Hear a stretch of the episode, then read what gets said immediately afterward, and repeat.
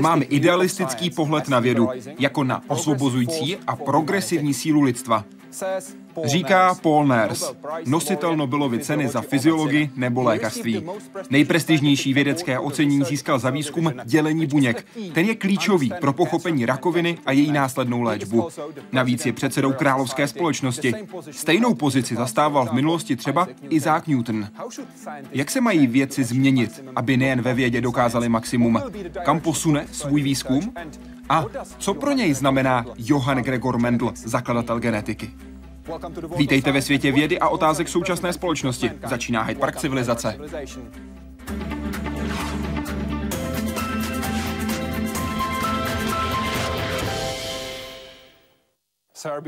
Vítejte i vy, moc děkuji, že jste přijal naše pozvání. Danieli, jsem zde opravdu rád, vždycky se do České republiky rád vracím. Co máte na České republice nejraději? Pivo. Skvělé pivo a barokní architekturu. Víte, jak se pivo řekne česky? Vynikající. Když tohle řeknete někde v restauraci, tak si hned uděláte spoustu kamarádů. Rád si nechám poradit. Doufám, že si to užijete a zvlášť doufám, že si užijete dnešní rozhovor v Hyde Parku civilizace. Vaším dnešním hostem je Sir Paul Ners. Seznamte se. Tak to vypadá kultura kvasinek.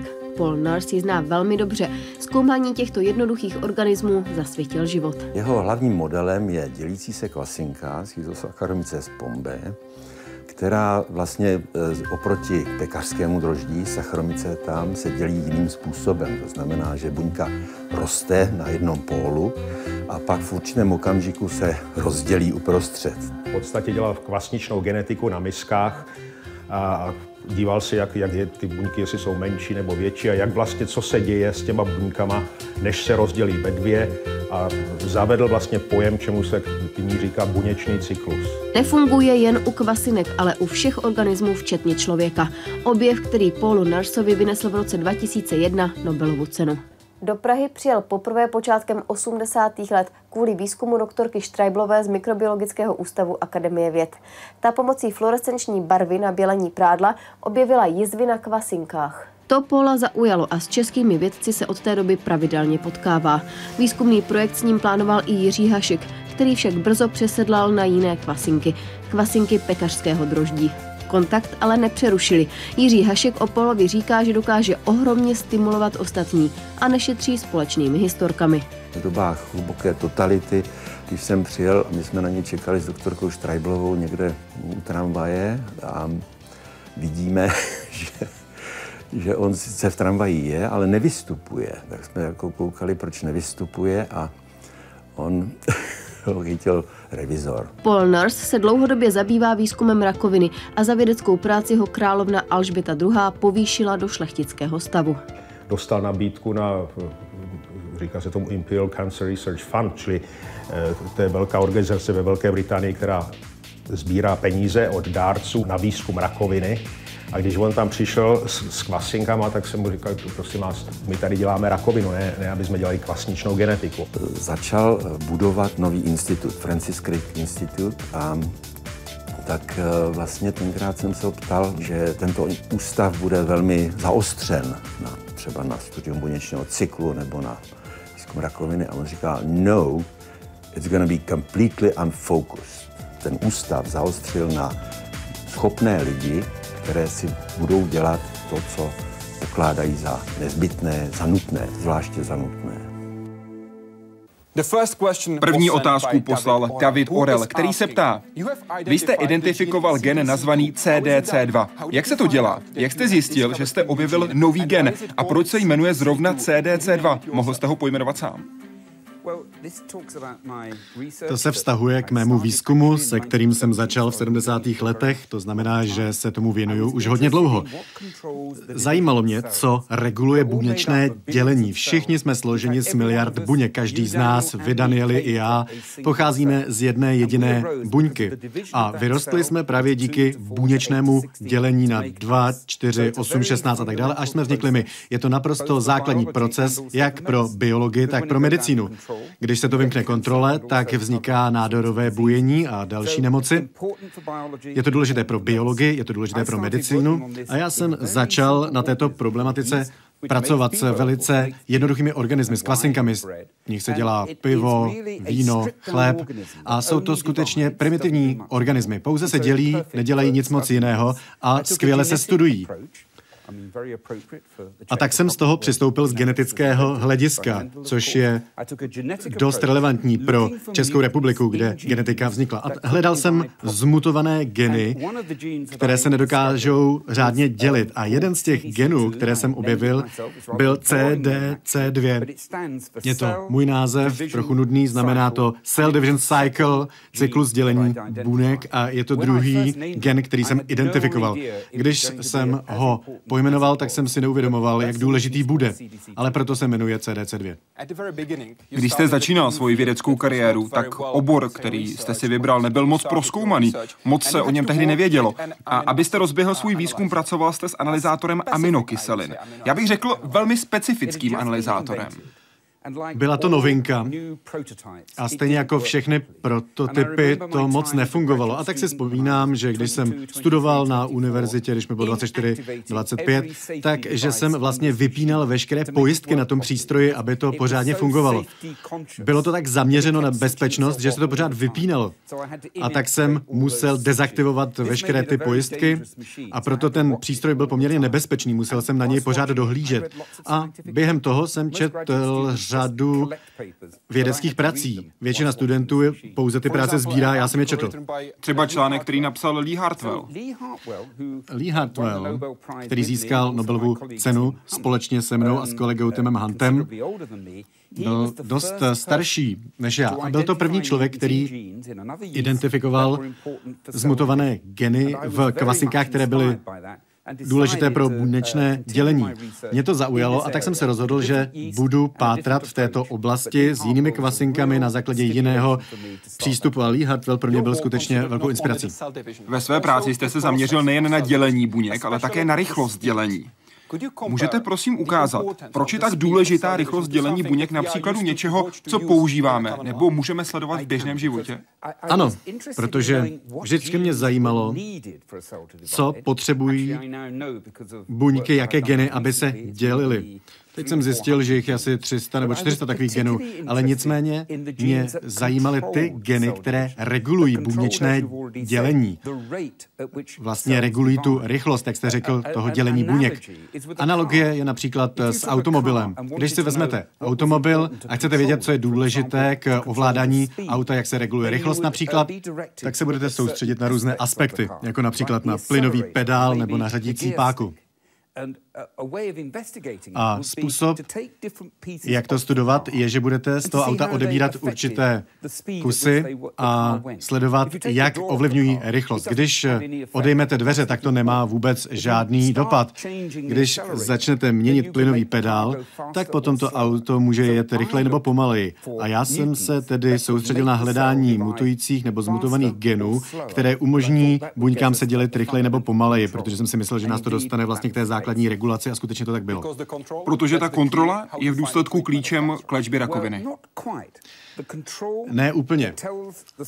Ta kontrola vlastně říká buňce, jak by se měla rychle dělit, kdy se má začít dělit, také rychlost reprodukce je tím ovlivněna a to v případě rakoviny nefunguje. Samozřejmě, že zde může působit řada dalších věcí, ale rakovina v zásadě je založena na tom, že se buněčné dělení vymklo kontrole.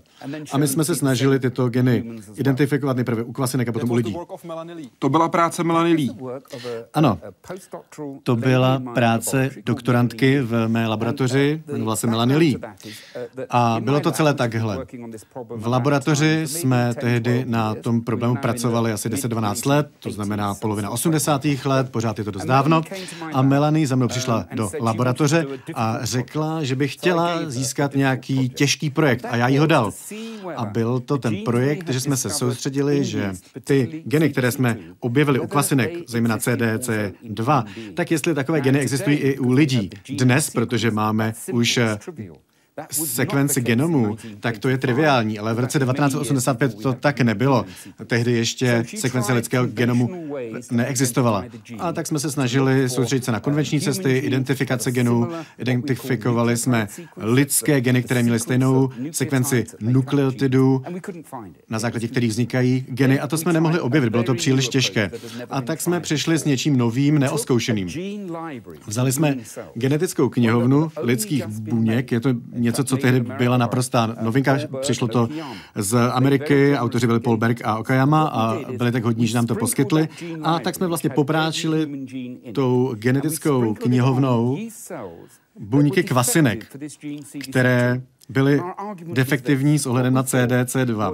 A my jsme měli za to, že jestliže existoval nějaký lidský gen, tak jestliže může pracovat v buňkách kvasinech a opravovat defekty buněčného dělení, tak to znamená, že bude existovat ekvivalentní gen i pro lidi. Provedli jsme ten experiment a ani jsme od toho, od toho nic moc neočekávali, protože kvasinky a lidé se oddělili před jedna celá pěti miliardami let, dinosauři vyhynuli před šedesáti pěti miliony lety, což je jenom okamžik.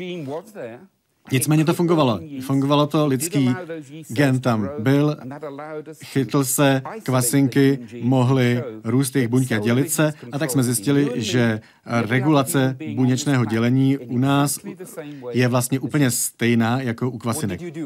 Co jste udělal, když vylezl ten papír z tiskárny? Začal jsem křičet, běhal jsem po laboratoři, po univerzitě, prostě jsem byl úplně mimo kontrolu. To jste si řekl heuréka. Ano, byla to moje životní heuréka. Web a otázka od Hany Hany. Dobrý den, pane profesore. Jak jste se ve svém výzkumu dostal od kvasinek k rakovině?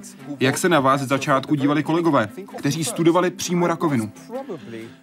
Možná se na mě nejdříve dívali s trochou podezření. S trochou? S trochou. Protože si říkali, jak je to možné, že když pracujete s tak primitivními organismy, jako jsou kvasinky, tak se dozvíte něco o tak složitých nemocech, jako je rakovina u lidí. Není to příliš přímočaré, ale poté, co Melanie Lee provedla svůj experiment a ukázala, že tyto geny jsou velice podobné, i když to bylo neočekávané, tak to otevřelo dveře další práci a mohli jsme pracovat na dalších jednoduchých organismech, kde ta práce je daleko jednodušší a je to relevantní pro výzkum rakoviny. Když jsem mezi ně přišel, tak se na mě nedívali s porozuměním, protože kvasinkové buňky mohou kontaminovat buňky lidských tkání. Když jsem přišel do kavárny, tak seděli na druhé straně, abych nekontaminoval jejich vzácné kultury. Potom mě začali mít radši. Jak dlouho to trvalo? No několik měsíců to trvalo.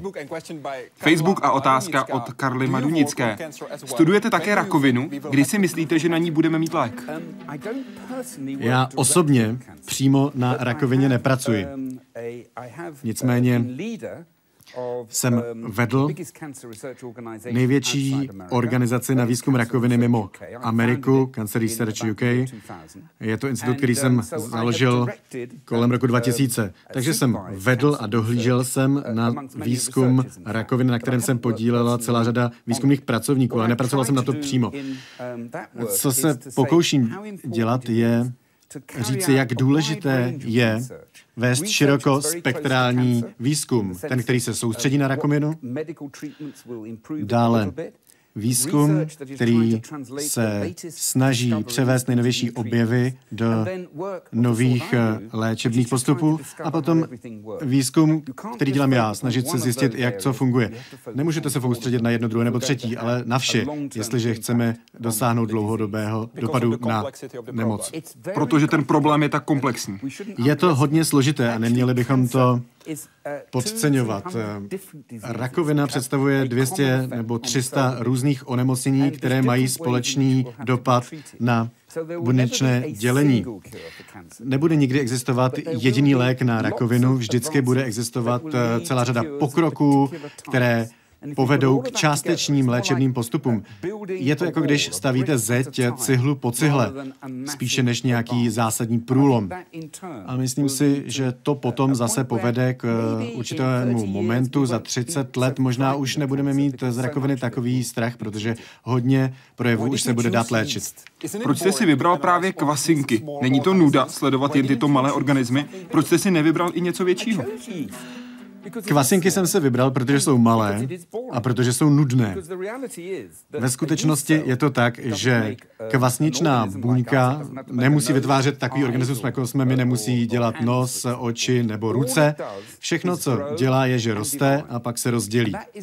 A to je naprosto kritické pro rakovinu. Veškeré rakovinné buňky se dělí po tom, co narostou.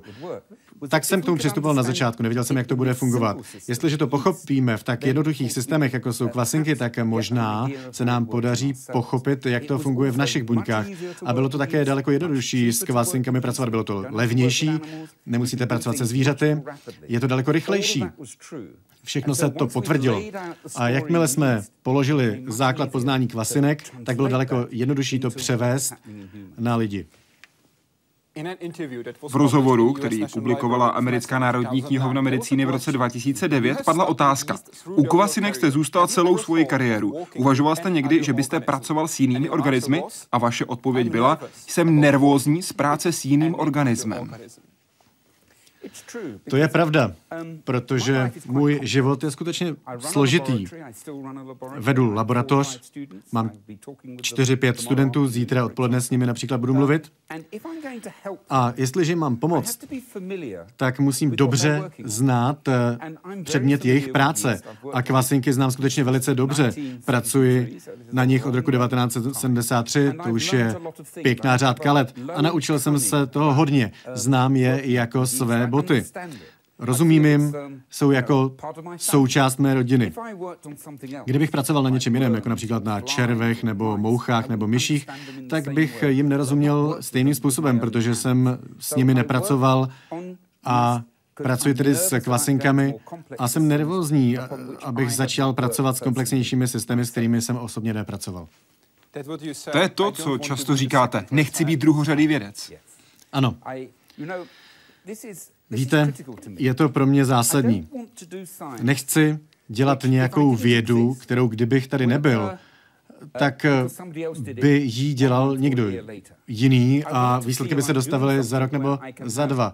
Chci dělat něco, kde vím, že mám skutečný dopad a můžu dosáhnout skutečného efektu. Proto nechci s nikým závodit.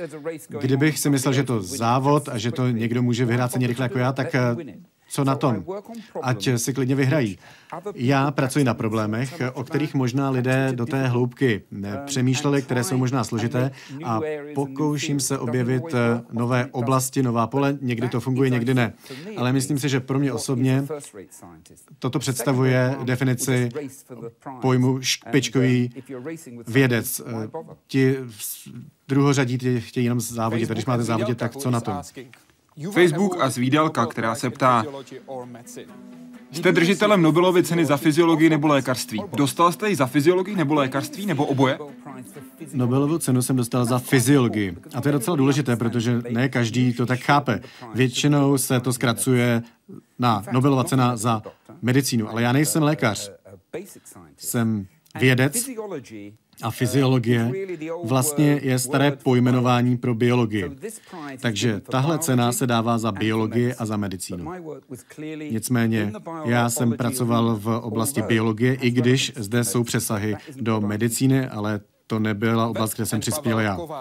Web a Pavel Kovář, který se ptá, jak jste se dozvěděl, že jste dostal Nobelovu cenu? Očekával jste to? To je zajímavá otázka.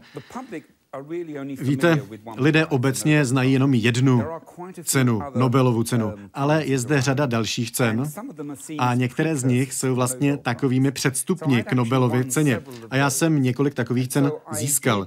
Takže jsem věděl, že bylo možné, že bych Nobelovu cenu mohl získat. Jedna z otravných věcí na konci osmdesátých let byla, že mě vždycky v předvečer udílení Nobelových cen volali, novináři a ptali se mě, myslíte si, že ji získáte? A mě to hodně rozčilovalo. Ale myslel jsem si, že možné to bylo. Takže jste odpověděl, je to možné. Možné, ne pravděpodobné, ale možné. A dopoledne, když jsem se o tom dozvěděl, vím, nebo věděl jsem, že se to má zveřejnit, ale nikdo mě nekontaktoval, tak jsem si myslel, že jsem Nobelovou cenu nezískal. Byl jsem tedy v Londýně a účastnil jsem se setkání v kanceláři a tam jsme diskutovali, jak získat peníze pro Mendelův klášter v Brně. A byl jsem tam s Jeanem Watsonem, z dua Watson a Crick, a společně jsme diskutovali, jak to zařídit, abychom oslavili Mendelovy úspěchy. Bylo to v roce dva tisíce jedna a měl jsem mobil, ale vždycky jsem ho měl vypnutý. Bylo mi přes padesát a lidé, kteří jsou starší, tak většinou mají mobil vypnutý. A někdo se mnou přišel do té kanceláře a řekl, víte, máte ve vaší kanceláři vzkaz, tak si zapněte mobil. A tak jsem opustil tu schůzku, zapnul jsem si mobil a byl, byla na něm zpráva. Ta zpráva byla anglicky, ale se švédským přízvukem. A tak jsem si tu zprávu poslechl a úplně jsem to nechápal. Myslel jsem si, že po mně chtějí, jestli bych se mohl nějak vyjádřit k tomu, kdo Nobelovu cenu toho roku získal. A já jsem se snažil tedy zjistit, jakým způsobem objevit, kdo jí dostal a nerozuměl jsem tomu, poslouchal jsem to znovu a znovu. A tak pomalu, pomalu mi došlo, že mě říkali, že jsem Nobelovu cenu získal já, společně s dvěma kolegy, přáteli, s Timem Huntem. A tak jsem se vrátil do kanceláře a řekl jsem jednu z nejhloupějších věcí v životě. A sice, myslím, že jsem získal Nobelovu cenu. A myslím, že bych se měl vrátit do kanceláře a zkontrolovat, jestli to je pravda. A odešel jsem z té schůzky. Tak jsem na to přišel. Tam seděl James Watson, nositel Nobelovy ceny, který získal v šedesátých letech. Ano. Jak vám odpověděl, když jste mu řekl, jak jste to na... pojmenoval, tu nejhloupější větu? Řekl, kdo ji získal s vámi. To byla ta první otázka, já jsem to nevěděl, musel jsem to nejdřív zjistit. A když už jste si byli jistý, ano, mám Nobelovu cenu, jaká byla vaše první myšlenka? Zavolal jsem svému příteli Timu Huntovi a řekl jsem, víte, myslím, že si z nás někdo dělá legraci, to nemůže být pravda. Není to ještě na jejich webových stránkách. A říkal jsem, víte, nikdo nebude asi tak podlý a předstírat, že jsme získali Nobelovu cenu. A on říkal, no to já nevím. A když jsme spolu takhle mluvili po telefonu, tak se na internetu objevilo, že Lee Hartwell, Tim Hunt a já jsme získali Nobelovu cenu. Co jsem si tehdy myslel? Byl jsem šokován, i když jsem na to částečně byl připraven. A když jsem potom šel na tiskovou konferenci, kterou zorganizovali bezprostředně, všichni z novin a z masmédií se jí účastnili, tak to vla- bylo vlastně poprvé, když jsem se účastnil tiskové konference a všichni ti ostřílení novináři povstali a začali tleskat a to normálně nedělají, takže jsem se cítil docela zvláštně. Na začátku vaší nobelovské přednášky jste řekl, cituji, překvapilo mě, když jsem viděl na projekci, ta byla za vámi v tu chvíli, svoji fotku, na které mám kravatu. A překvapený jsem i teď, že kravatu mám na sobě znovu. To je neobvyklé. Ti pozornější z vás si jistě všimli, že je to ta samá kravata. To už se od té doby změnilo.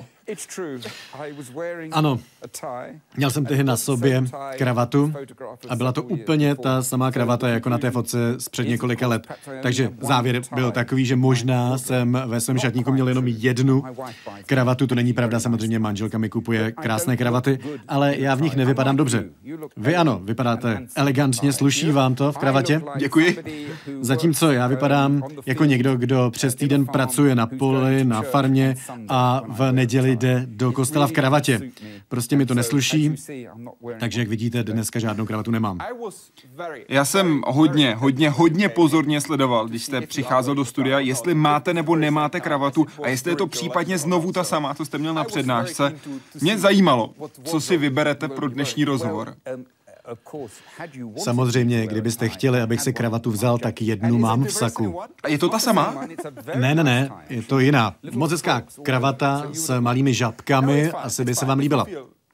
Ne, to je v pořádku, to není vůbec potřeba. Jestli se takhle cítíte příjemně, tak je to ideální. Další věc, která mě zaujala na vaší nobelovské přednášce, bylo, když jste hned na začátku řekl, cituji, že jste panic v PowerPointu a že máte kamaráda, který vám s tím pomůže. Pořád to platí, že nemáte rád PowerPoint. Nemám PowerPoint rád. Jsem takový dinosaur. Všechno si pořád píšu. Ručně nepoužívám počítač. Pořád si slidy kreslím. Potom je samozřejmě musím naskenovat a dát je do PowerPointu. Ale pravda je, že jsem zastaralý, nerekonstruovaný dinosaur a všechno dělám ručně. Takhle byste se nazval. Ano. Protože vy jste dostal hned několik jmen. Například The Sun vás označil za Davida Beckhama vědy. New Statesman napsal, že jste Tom Cruise z Top Gunu.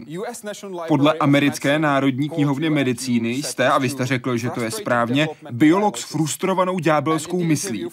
A vy sám jste v rozhovoru pro New Statesman řekl, že se nebojíte riskovat. Takže prosím, mohli byste mi říct, kdo jste?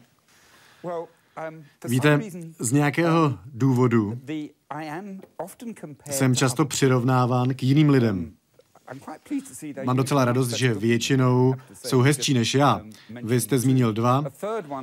Třetí, ke kterému mě přirovnávali, byl Robin Williams. A možná, že něco podobného máme. Rád riskuji. Už jsem to řekl. Nechci dělat takovou vědu, kterou může dělat někdo jiný. Neznamená to, že bych ale riskoval příliš. Dál než za okraj nejdu. Mám další zájmy, jsem pilot, pilotuji kluzáky, motorová letadla, mám rád motorky, ale pořád jsem naživu a pořád jsem v pořádku, takže riskuji, ale za hranu nejdu. Stále jste naživu i přes problém v roce dva tisíce jedna. Aha, a jaký problém to byl dva tisíce jedna? Problémy s vaším letadlem během letu? Aha, samozřejmě. Někdy prostě přistávám na takových divných místech. V roce dva tisíce jedna asi hovoříte o tom okamžiku, kdy se mi nevysunul podvozek. Přesně, to je ono. To bylo hodně zajímavé. Bylo krásně jako dnes v Praze a já jsem jsem šel na přistání a pokoušel jsem se vysunout podvozek, ale ono se to zaseklo. To letadlo bylo motorové a když se vám nevysune podvozek, tak samozřejmě ta vrtule narazí do země. Takže nic dobrého. A vzpomínám si, že jsme měli takovou klasickou britskou konverzaci s řídící věží. Vysvětlil jsem jim, že mám ten problém a oni se mnou mluvili, jako kdybychom hovořili o počasí. A řekli mi, abych létal dokola, abych vypustil a spotřeboval palivo. Vysvětlili mi, že zařídí záchranné operace na místě. A tak jsem tedy letěl, musel jsem vypnout motor, aby se zastavila vrtule. A jak jsem ten motor vypnul, tak se vyply všechny přístroje, protože jsem přerušil přívod energie. Takže jsem letěl bez motoru, bez podvozku a přistál jsem na trávě u ranveje. Když jsem vystoupil, protože jsem samozřejmě přistál v pořádku, tak jsem byl úplně zbrocený potem. A potom jsem přišel domů a odpoledne toho dne jsme měli s rodinou odjet na dovolenou. A oni nechtěli, abych šel létat, protože měli strach, že přijdu pozdě. A já jsem si jim pokoušel vysvětlit, protože jsem pozdě přišel, k čemu došlo. A oni se mnou neměli vůbec žádnou sympatii, prostě chtěli do taxíku a na letiště. Ten příběh jste popsal v rozhovoru pro New Statesman v červnu roku dva tisíce jedenáct. A když jste se blížil ke konci vašeho povídání, tak vaše poslední věta byla: všechno to bylo v pohodě. Ano, bylo to v pohodě. Přistál jsem, nerozbil jsem stroj, pouze jsem ho trochu poškodil a odešel jsem po svých, takže to bylo v pohodě. Laura se ptá, jak jste naložil s penězi, které laureáti dostávají spolu s Nobelovou cenou, a kde máte uloženou vystavenou medaili? Říkal jsem si, že si koupím novou motorku a přesně to jsem udělal. Nic velkého, žádnou jachtu nebo auto, ale prostě jenom pěknou novou motorku. Byla to Kawasaki pět set kubíků. Silný stroj. Ano, dobrý stroj. Musel jsem ji prodat a teď mám jinou motorku. Pomalejší? Je to trochu rychlejší. Motorka, je to britský Triumph, ale je to podobné. Je lepší? Vypadá to lépe. Takže teď jde hlavně o to, jak vypadáte. No tak teď jste zasáhl citlivý nerv. Ano, možná. Je to hodně retro motorka, vypadá jako ze sedmdesátých let. Tehdy jsem také řídil motorky, takže možná trochu stárnu. Tak se cítíte? Ne. Tak jak to můžete tvrdit? Řekl jsem možná, ne, řekl jsem, že opravdu. Pojďme na web, kde se ptá Jeffy Jeff. Zajímalo by mě, jak hodnotíte sám sebe a jestli to odpovídá hodnocení vašich kolegů. Jaké máte tři nejsilnější a tři nejslabší stránky? Děkuji za odpověď a přeji, ať si užijete pobyt v České republice. Páni, to je teda otázka. Jaké jsou mé tři silné a tři slabé stránky? Tak začněme u těch slabých. Příliš rychle se nadchnu pro něco nového a neočekávaného a může to být silná stránka v určitých ohledech, ale může to samozřejmě být i stránka slabá. Za druhé, možná jsem přílišný idealista.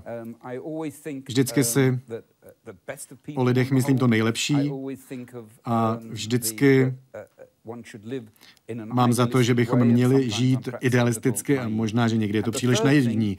A třetí věc, která možná také je slabinou a souvisí to s tím, je, že jsem velký optimista. Velký optimista, takže si myslím, že věci nakonec skutečně budou fungovat, i když samozřejmě velice často nefungují. A to může lidi iritovat. A tři silné stránky? Nikdy nepanikařím. Takže jsem velice dobrý v případech krize, to asi by lidé potvrdili. Také věci dopodrobna promýšlím. Nenechám se příliš unášet emocemi a to si myslím, že je výhoda. A třetí věc je, že se nezměrně zajímám o svět. Skutečně, od té doby, co jsem byl dítě, jsem se vždycky o svět zajímal. Jak co funguje, všechny aspekty, nejen věda. A to mě vždycky hodně bavilo, ale samozřejmě je to důležité i pro mou práci jako výzkumníka. V rozhovoru, který zveřejnila americká knihovna medicíny v roce dva tisíce devět, jste řekl, když mluvím s někým, kdo v něčem selhal, vím, že jsem zažil to samé. Pozorně sleduji city lidí a sdílím jejich obavy a potíže. Tíže. To může být docela vyčerpávající. Může. Víte, vedu výzkumný tým. A to poměrně anarchisticky. Nikomu nedávám žádné příkazy, rozkazy. Na svou práci se dívám tak, že se snažím z každého získat to nejlepší. A když pracujete se špičkovou vědou, tak samozřejmě se dostaví celá řada neúspěchů. Možná osmdesát procent případů, v osmdesáti procentech případů to tak nefunguje, jak byste chtěli. Musíte tedy být skutečně hodně tvrdí, a to i psychologicky. A pouze když se vám vám něco nepodaří mnohokrát, což byl i můj případ, tak získáte empatii a budete podporovat a pomáhat svým mladším kolegům, kterým se také nedaří. Myslím si, že to je klíčové. A když se blížíte vědeckému objevu, tak je zde celá řada potíží a případů, kdy neuspějete. A to je něco, co vědeční pracovníci si neuvědomují, nechápou to, jak těžká ta cesta ve výzkumu je. Myslíte si, že tenhle přístup máte v sobě odjakživa? Nebo je to něco, co jste se naučil? Možná v Edinburgu díky Murdochovi Mitchinsonovi.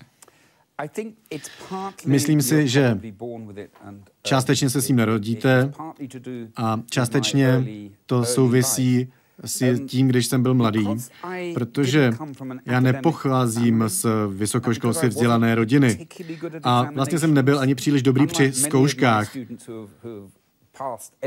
Mnoho mých studentů na druhou stranu je velice úspěšných, má devadesát procent ze sta, ale já jsem mnohokrát neuspěl, když jsem byl mladší. A to mě hodně naučilo, dalo mi to disciplínu a také jsem se učil od svých mentorů. Konkrétně od mentora na univerzitě, od mého vedoucího. Učil mě, jak dělat dobré experimenty.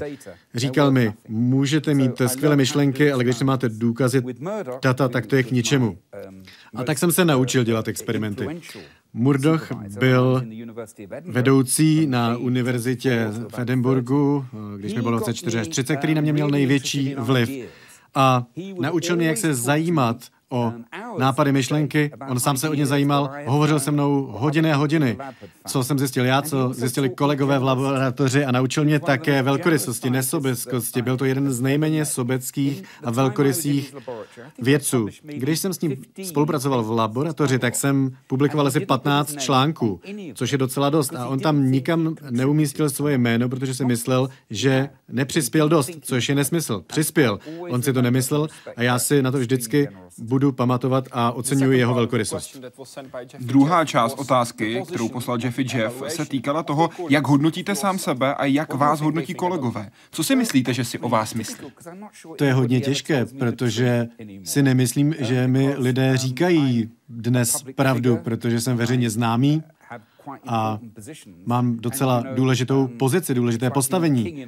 Tak je to vlastně jako kdybyste byl král, tak vás dvořané budou balamutit, budou vám podkuřovat, možná, že vám se to děje taky, takže nevím. Ale myslím si, že lidé v laboratoři, kteří mě znají velice dobře, tak se mnou zacházejí jako s kterýmkoliv kolegou. A to je pravda. A já je podporuji, aby se mnou nesouhlasili, aby argumentovali, aby se mnou zacházeli jako s jakýmkoliv jiným kolegou. Mají toho víc načteného, mají více bezprostředně dostupných informací, jsou rychlejší. Já možná mám dlouhodobou praxi, která se hodí, ale jsme si hodně rovni. V Americe tam jsou lidé příliš slušní, mají velký respekt, v Británii je to naopak a to, mi, to je mi příjemné. Myslíte si, že jsem na vás moc hodný? Ne, dělal jsem si legraci. Věda jde dopředu a tak se král mění rychle. Vaše slova pro Nobel Prize tečka org. Není tohle argument, abyste kolegům řekl, aby k vám byli upřímnější, aby na vás byli tvrdší? Musíte být tvrdý.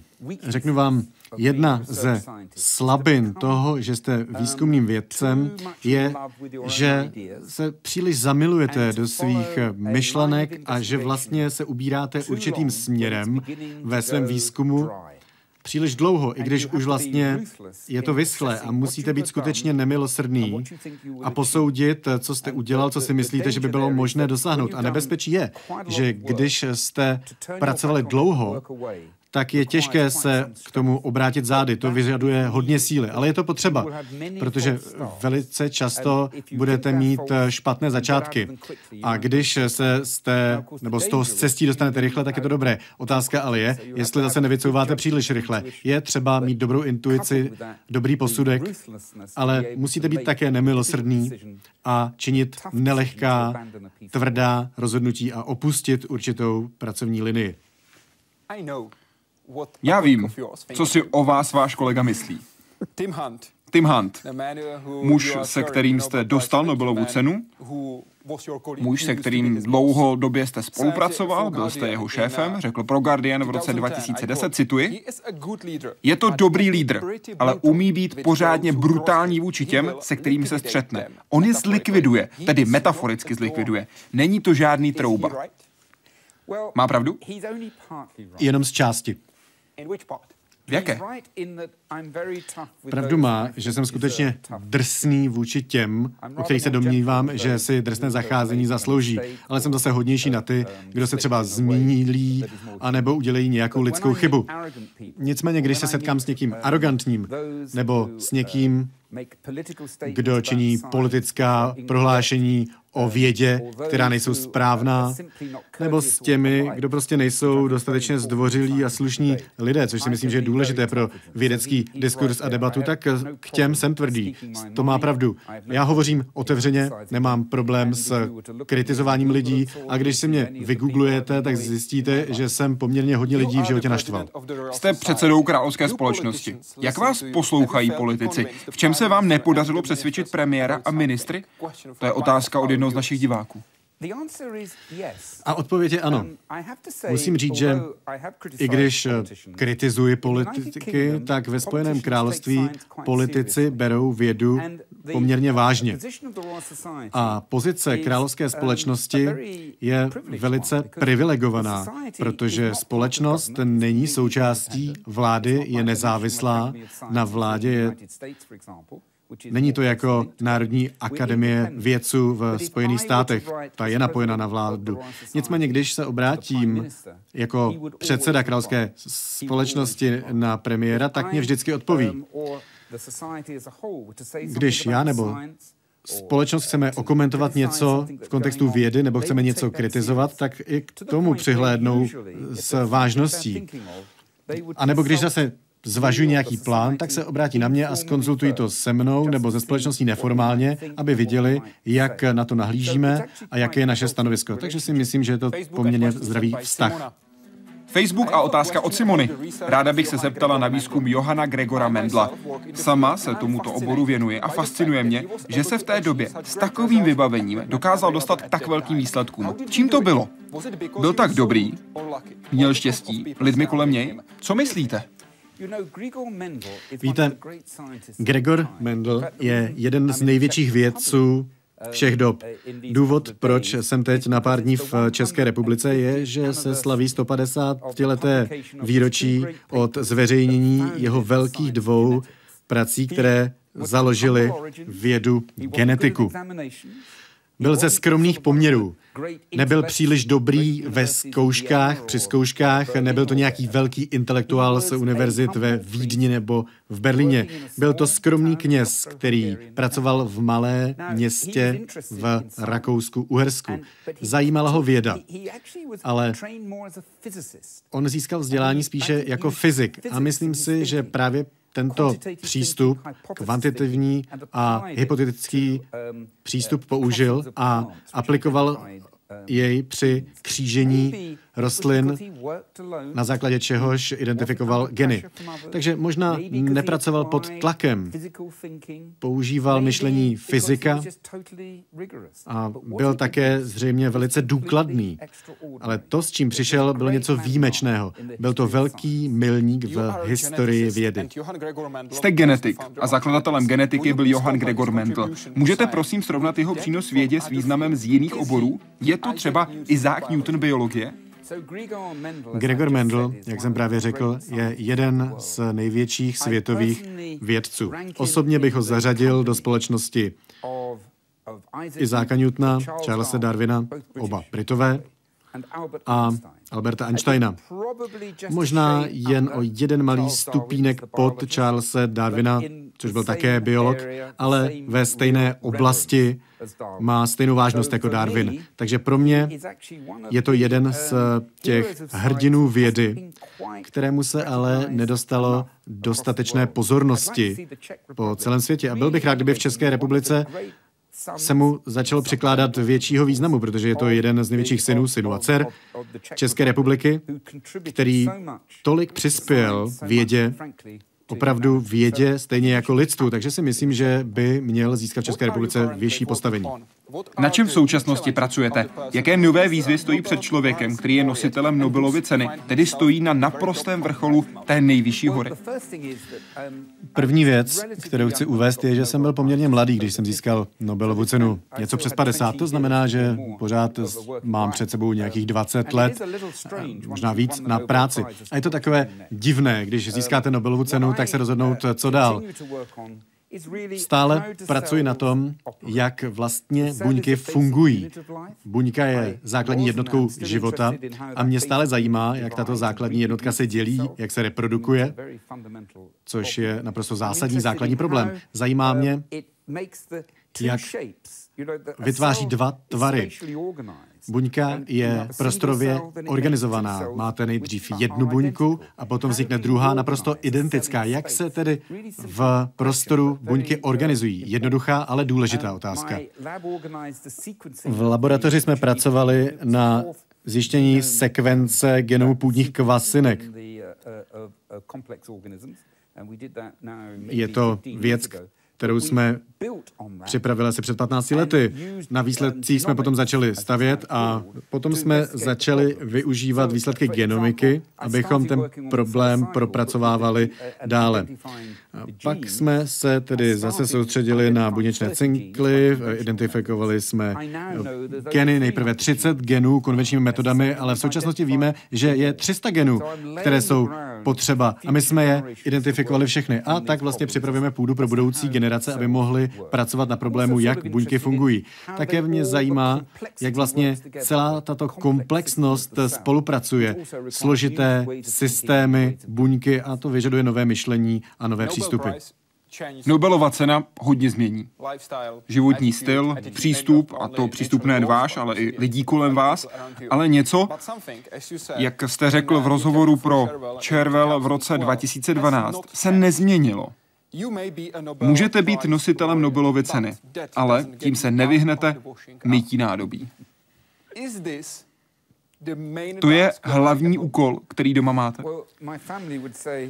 Moje rodina by řekla, že ne, protože si myslí, že se domácím pracem vyhýbám, třeba mytí nádobí, kdykoliv můžu. Takže vždycky mě kvůli tomu hubují. Ale myslím si, že je to velice dobré, když máte rodinu, která vás nebere příliš vážně, protože někdy vás lidé příliš vážně berou. A dokonce jsem vymyslel jméno pro nemoc nobelovských laureátů. Říkám tomu Nobelites. Je to nemoc, kdy vlastně začnete věřit, že skutečně víte všechno o světě a kdykoliv se vás někdo na cokoliv zeptá, tak na to máte odpovědi, když to samozřejmě tak není. A je velice důležité si to uvědomovat. A vaše rodina, a já mám ženu a dvě dcery, mě pořád připomínají, že jsem smrtelný a normální. V jakém slova smyslu? Jde jen o mytí nádobí? Ne, ne, ne, víceméně všechno. Pořád mě hubují a nutí mě do domácích prací a to se mi nedaří. Jak to? Protože jsem, víte, já se nedokážu na takové věci soustředit.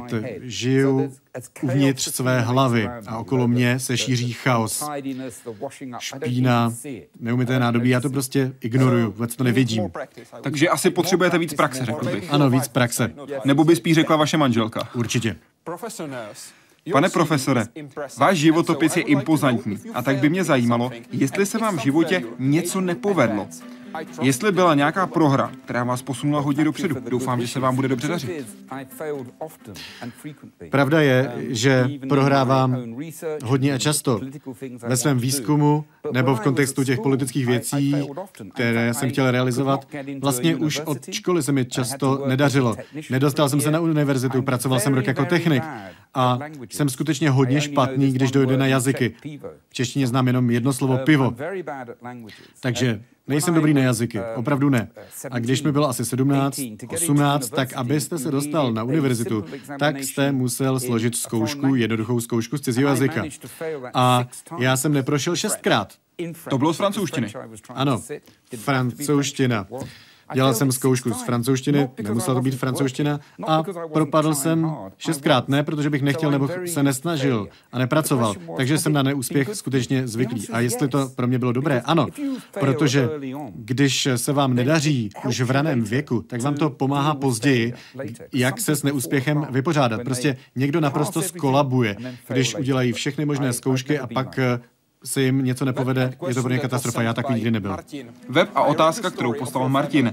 Dočetl jsem se o příběhu vaší rodiny a nemůžu uvěřit. Skutečně je pravda, že až při žádosti o zelenou kartu jste se dozvěděl, kdo jsou vaši skuteční rodiče? Změnilo vás to nějak? Přeji vše dobré. To je složitý příběh a rád se o něj podělím. Vychovávali mě rodiče z dělnické třídy. Byli poměrně staří. Bylo jim přes čtyřicet, když jsem se narodil, a měl jsem dva bratry a sestru. A ti byli o hodně starší než já. Když jsem požádal o získání zelené karty v U S A, to bylo někdy do, kolem roku dva tisíce sedm nebo dva tisíce osm, tak jsem předložil svoji žádost a ta byla odmítnuta. A to mě rozezlobilo, protože tehdy už jsem měl Nobelovu cenu, byl jsem prezidentem Rockefellerovy univerzity, byl jsem povýšen do šlechtického stavu a nedostal jsem zelenou kartu. A to, co se jim nelíbilo, bylo, že jsem předložil rodný list v krátké formě. Tam bylo moje jméno, moje národnost, ale ne jméno mých rodičů. A tak jsem si musel vyžádat dlouhý rodný list, který existoval od mého narození, ale já ho neměl. Kopie byla uložena na matrice. A když to přišlo do mé kanceláře, tak jsem byl zrovna na prázdninách, na dovolené. A moje sekretářka se mě zeptala, jestli jsem třeba nepopletl jméno své matky. A já jsem řekl samozřejmě, že jsem jméno své matky nepopletl, bylo mi padesát sedm nebo tak nějak. Tak jsem otevřel tu obálku a a v místnosti bylo několik lidí. A všichni se na mě podívali, protože tam bylo takové napětí, slyšeli tu otázku. A když jsem se podíval na rodný list, tak jsem tam viděl své jméno a viděl jsem tam také jméno své matky. A je to pravda, to nebylo jméno mé matky, ale jméno mé sestry. A tak jsem se na to podíval a říkal jsem si, jak je to možné. Věděl jsem, že tehdy, když jsem se narodil, jí bylo asi sedmnáct nebo osmnáct a možná, že byla nejvzdělanější v té době v mé rodině. A tak jsem si říkal, možná, že nechala zaregistrovat moje narození a došlo k omylu. A tak jsem se potom podíval do kolonky otec. A když jsem se tam podíval, tak tam byla jenom kolonka bez ničeho a tak já jsem na to pouze zíral, mozek se mi zpomalil a potom mi manželka řekla, víš, co to může znamenat a pomalu mi začalo docházet, co to tedy asi znamenalo. K čemu došlo? Moje skutečná matka otěhotněla v sedmnácti. Tak jí poslali její rodiče, moje prarodiče, k jedné z tetiček, sto mil, sto padesát kilometrů od toho místa, porodila mě a potom babička přijela do toho města a odvezla mě zpátky sebou a snažila se předstírat, že je moje matka. Nikdo mi to neřekl. Nebyl jsem adoptován, to už by dnes nebylo možné. Ale kvůli té potenciální hanbě a ostudě, byl to rok čtyřicet devět, se o tom mlčelo. Potom zemřeli moje prarodiče, moje matka také umřela poměrně brzo, tak jsme si o tom nikdy nemohli promluvit, protože já jsem na to přišel, až jak jste uvedl, když jsem žil v New Yorku a žádal jsem o zelenou kartu. Jaký vliv to na mě mělo? Možná ne až takový, jak by se očekávalo, protože moje dětství bylo radostné. Je to něco, jako když vás vychovávají prarodiče, dědeček s babičkou. Já jsem to vlastně i říkal z legrace, ale neuvědomoval jsem si, že je to pravda. Měli mě hodně rádi, podporovali mě, byli z dělnické třídy, nicméně mě chránili a podporovali mě, že jsem zůstal na škole i po patnácti, tak to běžně nebývalo. A potom jsem pokračoval až na univerzitu. Takže mě skutečně hodně, hodně podporovali a jsem je vděčný. Jsem vděčný všem, kdo pro mě dělal to největší dobro. Nicméně bych s nimi chtěl si popovídat s matkou, půl hodinky si s ní popovídat, abych zjistil, co cítila. Pro ní to musela být tragédie. A možná bych i zjistil, kdo je mým skutečným otcem. A víte, co je neuvěřitelná ironie? Jsem genetik, dobrý genetik a moje vlastní rodina přede mnou genetické tajemství držela asi půl století. Vaše matka měla u své postele dvě fotky. Matka měla tři děti a existuje fotografie ze svatby. To mě bylo dva a půl roku a ona drží za jednu ruku mě a za druhou ruku svého manžela. Ona to nikdy manželovi neřekla. Měla tři děti a na nočním stolku měla tři fotografie svých manželských dětí a čtvrtou fotografii dítě, dítěte mě. A když se jí ptali proč, tak ona odpovídala, je to můj bratříček a já ho vždycky měla ráda. Vám bylo dva a půl, když se provdala. To byl ten důvod, proč odcházela z rodného domu, ten důvod, proč vás opouštěla. Přesně tak. V té fotografii je skrytá tragédie. Ona se odstěhovala a já zůstal se svými prarodiči. Ona nás často navštěvovala, každý týden nebo dva. Teď už vím proč.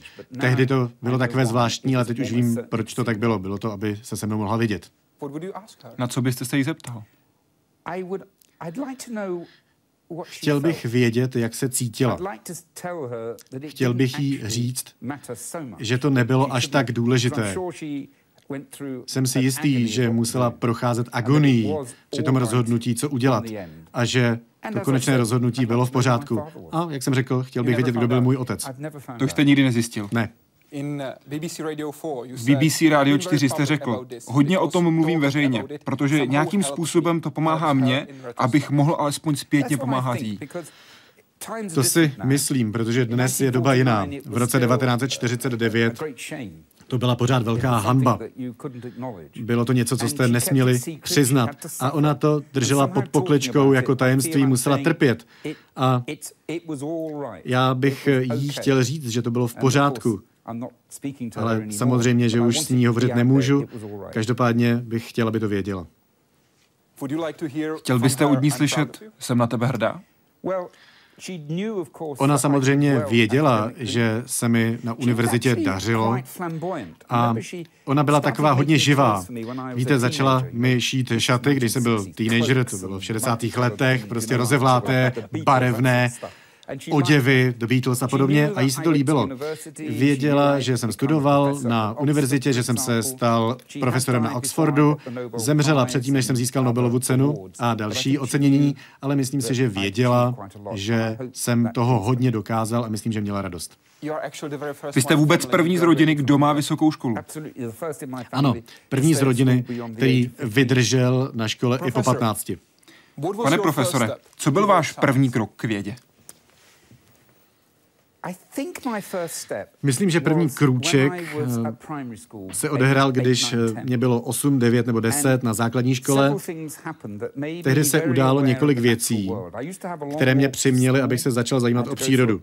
Musel jsem chodit dalekou cestu do školy, přes park, v různých ročních obdobích. Viděl jsem stromy, květiny, hmyz, všímal jsem si jednotlivých aspektů rostlin, všímal jsem si toho, proč jsou takové, jaké jsou. Pozoroval jsem brouky a motýly a byl to také začátek kosmického věku. Díval jsem se ke hvězdám, v zimě jsem viděl hvězdy a viděl jsem, že okolo nich jsou planety. A když mi bylo asi devět, tak jsem viděl Sputnik dva, druhou družici, kterou Rusové vyslali do vesmíru společně s Lajkou. A družice Sputnik dva přiletěla jednou nad Londýnem, těsně předtím, než schořela v atmosféře, a vzpomínám si, jak jsem se podíval na oblohu a viděl jsem tu hvězdu, jak letí po obloze. A tak jsem vyběhl ven na ulici v pyžamu, abych jí dohonil tu hvězdu a říkal jsem lidem, podívejte se, družice. Oni si mysleli, že mi přeskočilo a myslím si, že to skutečně byl začátek toho mého zájmu. A pořád mě zajímá příroda. Včera jsem pozoroval ptáky, mám teleskop, pozoruji planety a galaxie, samozřejmě jako amatér. Tento zájem ve mně přetrval. Takže cesta k Nobelově ceně začala v pyžamu. V pyžamu, když jsem běžel po ulici a ukazoval jsem na Sputnik dva. George se ptá přes Facebook, jaká je královna Alžběta? Jak na vás zapůsobila, když vám udělovala titul Sir? Potkal jste se s ní poté ještě někdy? Já jsem se s královnou Alžbětou setkal dokonce několikrát, protože předseda královské společnosti je důležitý pro královskou rodinu. Královská společnost, což je asi evidentní, byla podporována jedním z jejich předků, Karlem druhým. Je to vlastně nejdéle existující akademie na světě. A tak je jim tato instituce blízko. Dokonce máme několik královských členů. Takže kdykoliv se odehrává nějaká státní příležitost, třeba banket, tak mě pozvou a zastupuji britskou vědu. Proto jsme se setkali několikrát. Když mě povyšovala do šlechtického stavu, tak skutečně musíte pokleknout a skutečně jsem měl meč přiložený na jedno a druhé rameno. Je to zvláštní pocit, že se to stále děje, ale je to tak. Je skvělá při konverzaci. Jednou mě pozvala na oběd, já jsem několik hodin vedle ní seděl a ona je skutečně velice zajímavá. Myslím si, že se během její vlády vystřídalo asi dvanáct nebo třináct premiérů, takže skutečně má širokou praxi a ona je velice otevřená a otevřeně hovoří o věcech a to na mě udělalo velký dojem. Pole, říkám Pole, protože jste mi řekl, abych vás neoslovoval sire nebo profesore. Moc děkuji za rozhovor, bylo mi ctí. Potěšení bylo na mé straně, děkuji Danili. Děkuji vám, že jste sledovali Hyde Park Civilizace s Paulem Nersem. Doufám, že jste se dozvěděli něco nového a doufám, že nám napíšete své hodnocení, ať už na naši facebookovou stránku nebo na web w w w tečka hyde park civilizace tečka c z. Děkuji vám moc.